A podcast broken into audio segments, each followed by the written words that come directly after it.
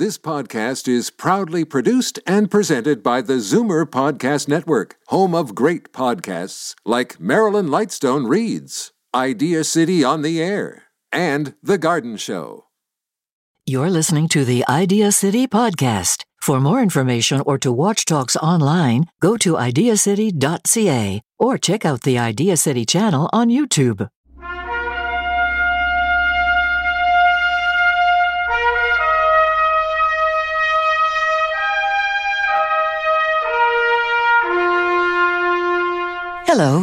Welcome to Idea City on the Air. By the end of the next half hour, you'll be inspired and enlightened by the world's biggest ideas, innovations, and breakthroughs as you hear about them in talks from the planet's smartest people. Moses Znaimer's three day annual Idea City conference in Toronto has been called Canada's premier meeting of the minds, and we're glad to have your mind with us. In this episode of Idea City on the Air, Dr. Michael Greger speaks about how not to die. Now let's join Moses as he introduces Michael to the stage. How Not to Die. That has got to be the best title for a book ever and might explain why this otherwise learned volume has shot immediately to the top of all the bestseller lists and stayed there for a long, long time. My thought about how not to die is I'm in, Dr. Greger. Sign me up. Come on out here. He has the secret. There is a drug. There is a drug, and I'm going to let you tell them what it is. I'll tell them. Yeah.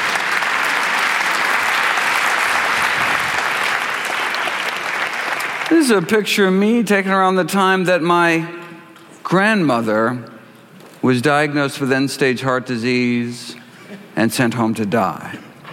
She already had so many bypass surgeries, it basically ran out of plumbing at some point. Confined to a wheelchair, crushing chest pain, her life was over at age 65. Then she heard about this guy, Nathan Pritikin, one of our early lifestyle medicine pioneers, and what happened next is detailed in Pritikin's biography. My grandma was one of the death's door people. Frances Greger, my grandmother, arrived in a wheelchair.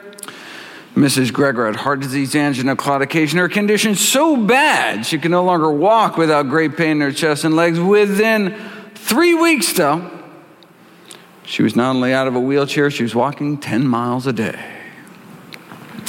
This is a picture of my grandma at her grandson's wedding. 15 years after the doctors had abandoned her to die, she was given a medical death sentence at age 65, and thanks to a healthy diet, was able to enjoy another 31 years on this planet till age 96 to enjoy her six grandkids, including me. That's why I went into medicine. Now, years later, when Dr. Dean Ornish published his life, landmark lifestyle heart trial, proving with something called quantitative angiography that indeed heart disease could be reversed, arteries opened up without drugs, without surgery, and just a uh, plant based diet and other healthy lifestyle behaviors in the majority of people, I assumed this was going to be the game changer. I mean, I had seen it with my own eyes, my whole family had, but here it was in black and white, published in some of the most prestigious medical journals in the world, yet nothing happened. So, wait a second. If effectively the cure to our number one killer could effectively get lost down some rabbit hole and ignored, what else might there be in the medical literature that could help my patients but just didn't have a corporate budget driving its promotion? Well, I made it my life's mission to find out. For those of you unfamiliar with my work, every year I read through every issue of every English language nutrition journal in the world so busy folks like you don't have to. I then compile all the most interesting, most groundbreaking, the most practical finds to new videos and articles I upload every day to my nonprofit site, nutritionfacts.org. Everything on the website is free. There's no ads, no corporate sponsorship, strictly non commercial, not selling anything. Just put it up as a public service, it's a labor of love, as a tribute to my grandmother.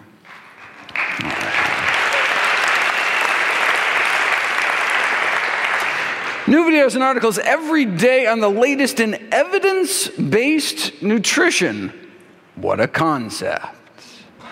So, where did Pritikin get his evidence from? Well, you know, a network of missionary hospitals set up throughout sub Saharan Africa uncovered what be one, may be one of our greatest medical discoveries, as noted by one of our greatest medical figures of the 20th century, Dr. Dennis Burkitt, the fact that many of our major and most common diseases were universally rare there, like heart disease. For example, in the African population of Uganda, coronary heart disease almost non existent. Wait a second.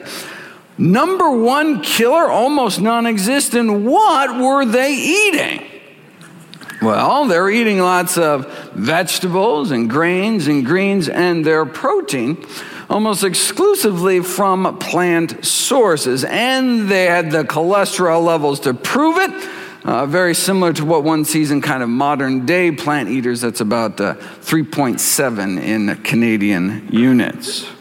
So, wait a second, maybe they were just dying early from something else and never lived long enough to get a heart attack. No, here's age matched heart attack rates in Uganda versus St. Louis. Out of 632 autopsies in Uganda, only one myocardial infarction. Out of 632 age and gender matched autopsies in Missouri, 136 myocardial infarctions, more than 100 times the rate of our leading killer. In fact, they were so blown away, they went back, did another 800 autopsies in Uganda, still just that one small healed infarct, meaning wasn't even the cause of death. Out of 1,427 patients, less than one in a thousand Whereas here, heart disease is an epidemic. Atherosclerosis, hardening of the arteries, is a disease that begins in childhood by age 10. Nearly all kids raised on the North American diet already have what are called fatty streaks in their arteries, the first stage of the disease. And then these plaques can start forming in our 20s, get worse in our 30s, and then start killing us off. So, if there is anyone here today, older than age 10, then the question is not whether or not to eat healthy to prevent heart disease, it's whether or not you want to reverse the heart disease that you likely already have.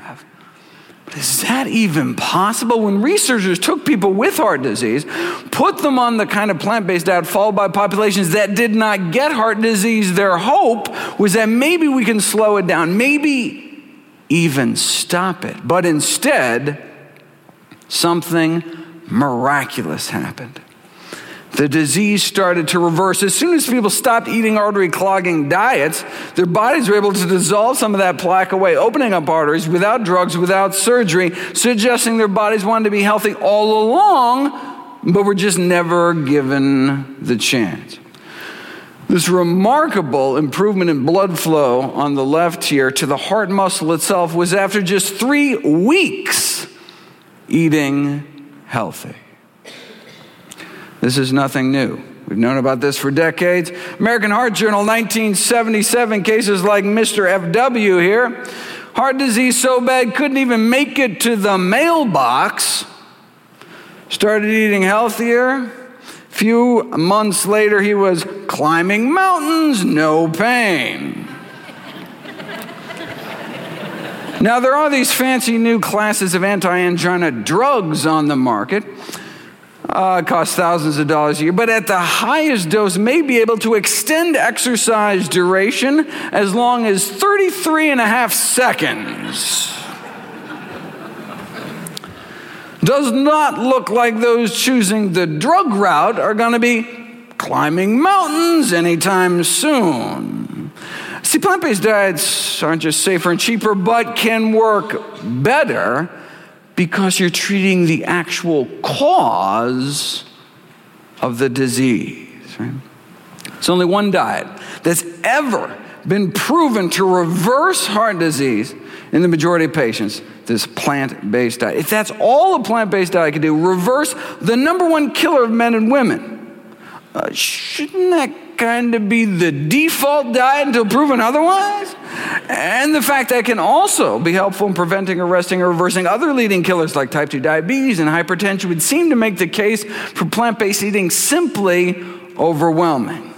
Most d- deaths in the United States are preventable and related to nutrition. According to the Global Burden of Disease Study, the largest study of risk factors ever published, funded by the Bill and Melinda Gates Foundation, the number one cause of death in the United States and the number one cause of disability is our diet. Now bumping tobacco smoking to number two. Smoking now only kills half a million Americans every year, whereas our diet kills hundreds of thousands more. What about Canada? The number one killer of Canadians is the Canadian diet. And again, tobacco got bumped to number two. So, of course, nutrition is the number one thing doctors learn in medical school, right? I mean, the number one thing your doctor talks to you about, right? Coming up after the break. Who wouldn't want to give their throat a vacation? Not a single case of throat irritation. How could there be when cigarettes are just as pure as the water you drink?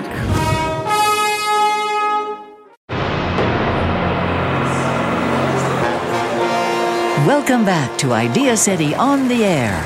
You're listening to Dr. Michael Greger speak about how not to die.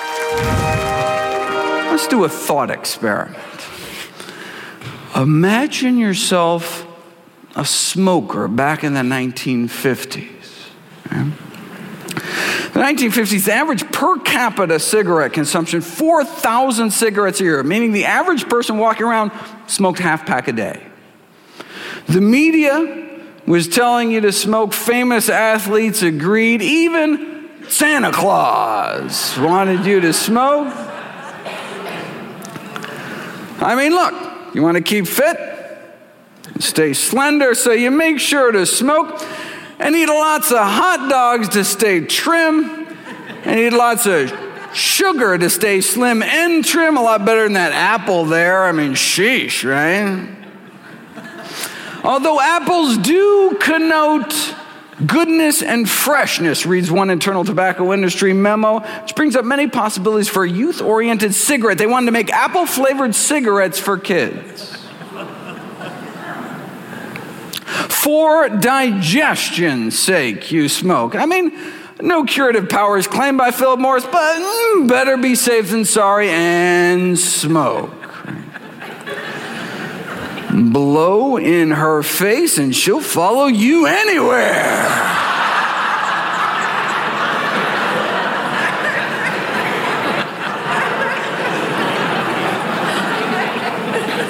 No woman ever says no, they're so round, so firm, so fully packed. After all, John Wayne smoked them until he got lung cancer and died.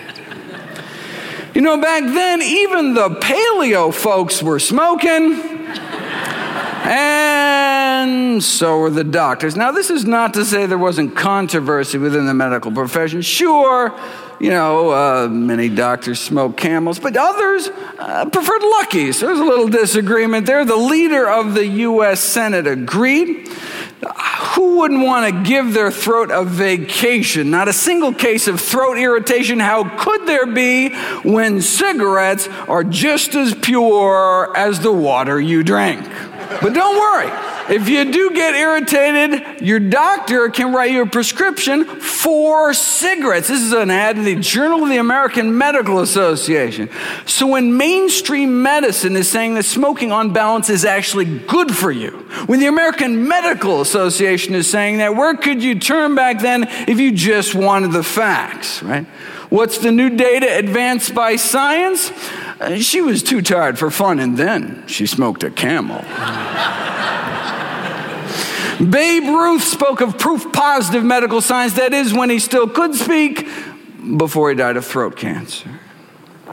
Now, by some miracle back then, there was a smokingfacts.org website that could deliver the science directly, bypassing commercially corruptible institutional filters, you would have become aware of studies like this.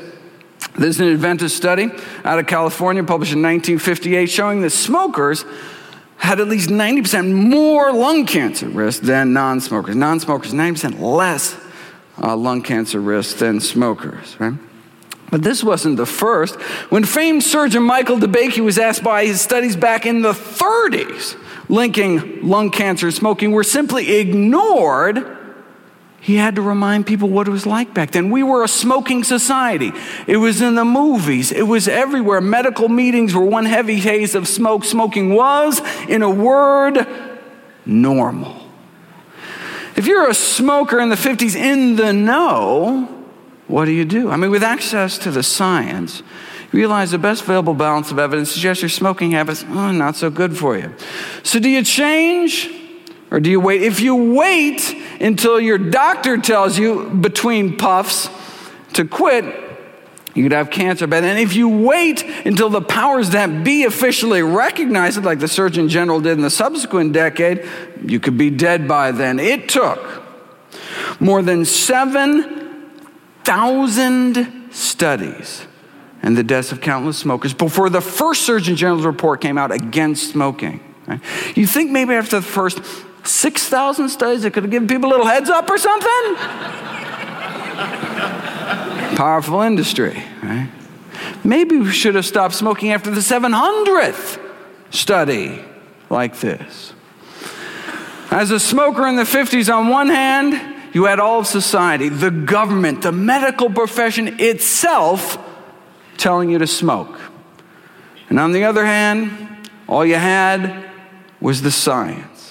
If you're even aware of studies like this, let's fast forward 55 years. You know, there's a new Adventist study out of California warning Americans about something else they may be putting in their mouth of course, it's not just one study. Recent compilation of all the best evidence to date suggests that mortality from all causes put together, many of our most dreaded diseases, cancer, stroke, diabetes, etc., significantly lower among those eating more plant-based diets.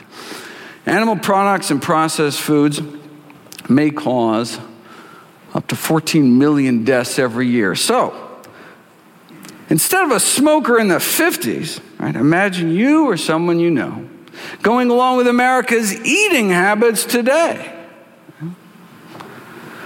You realize the best available balance of evidence suggests your eating habits not so good for you. So, do you change or do you wait? If you wait until your doctor tells you between bites to change, it could be too late. In fact, even after the Surgeon General's report came out, the, uh, the medical community still dragged their feet. The doctor's always the last on board. Even the AMA actually went on record refusing to endorse the Surgeon General's report. Why? Could it have been they just got a $10 million check from the tobacco industry? Maybe. Okay, so we know why the tobacco industry sucking up, um, uh, the AMA is sucking up to the tobacco industry, but why weren't more individual doctors speaking out? Well, there were a few ahead of their time, speaking up against industries killing millions, but why not more? Maybe it's because the majority of physicians themselves smoke cigarettes. Just like the majority of physicians today continue to eat foods that are contributing to our epidemic of dietary diseases. What was the AMA's rallying cry back then? Everything in moderation. Extensive scientific studies proven smoking in moderation, oh, that's fine. Sound familiar? The food industry uses the same tobacco industry tactics, twisting the science, misinformation. The same scientists for hire paid to downplay the risks of cigarette smoke and toxic chemicals are the same paid for by the National Confectioners Association to downplay the risks of candy, and the same paid by the meat industry to downplay the risks of meat.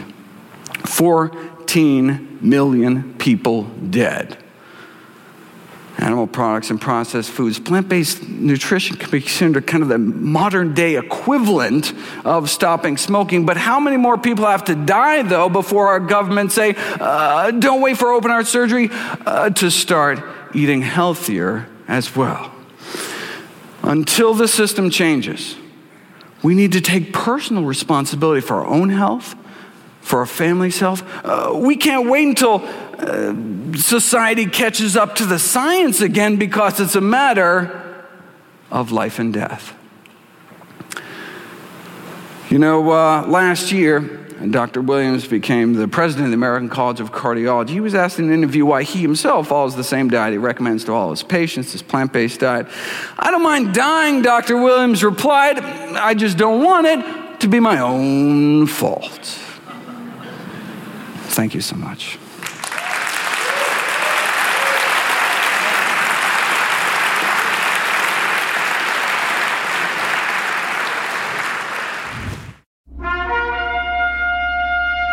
Thanks for listening to Idea City on the Air. Catch Moses Znaimer's Idea City Conference live every June in Toronto or on regularly scheduled radio and TV shows throughout the year. And find hundreds of talks online every day at ideacity.ca. For more information about Idea City, find us online at ideacity.ca, Facebook, Twitter, Instagram, or youtube.com slash ideacity. This podcast is proudly produced and presented by the Zoomer Podcast Network, home of great podcasts like Marilyn Lightstone Reads, Idea City on the Air, and The Garden Show.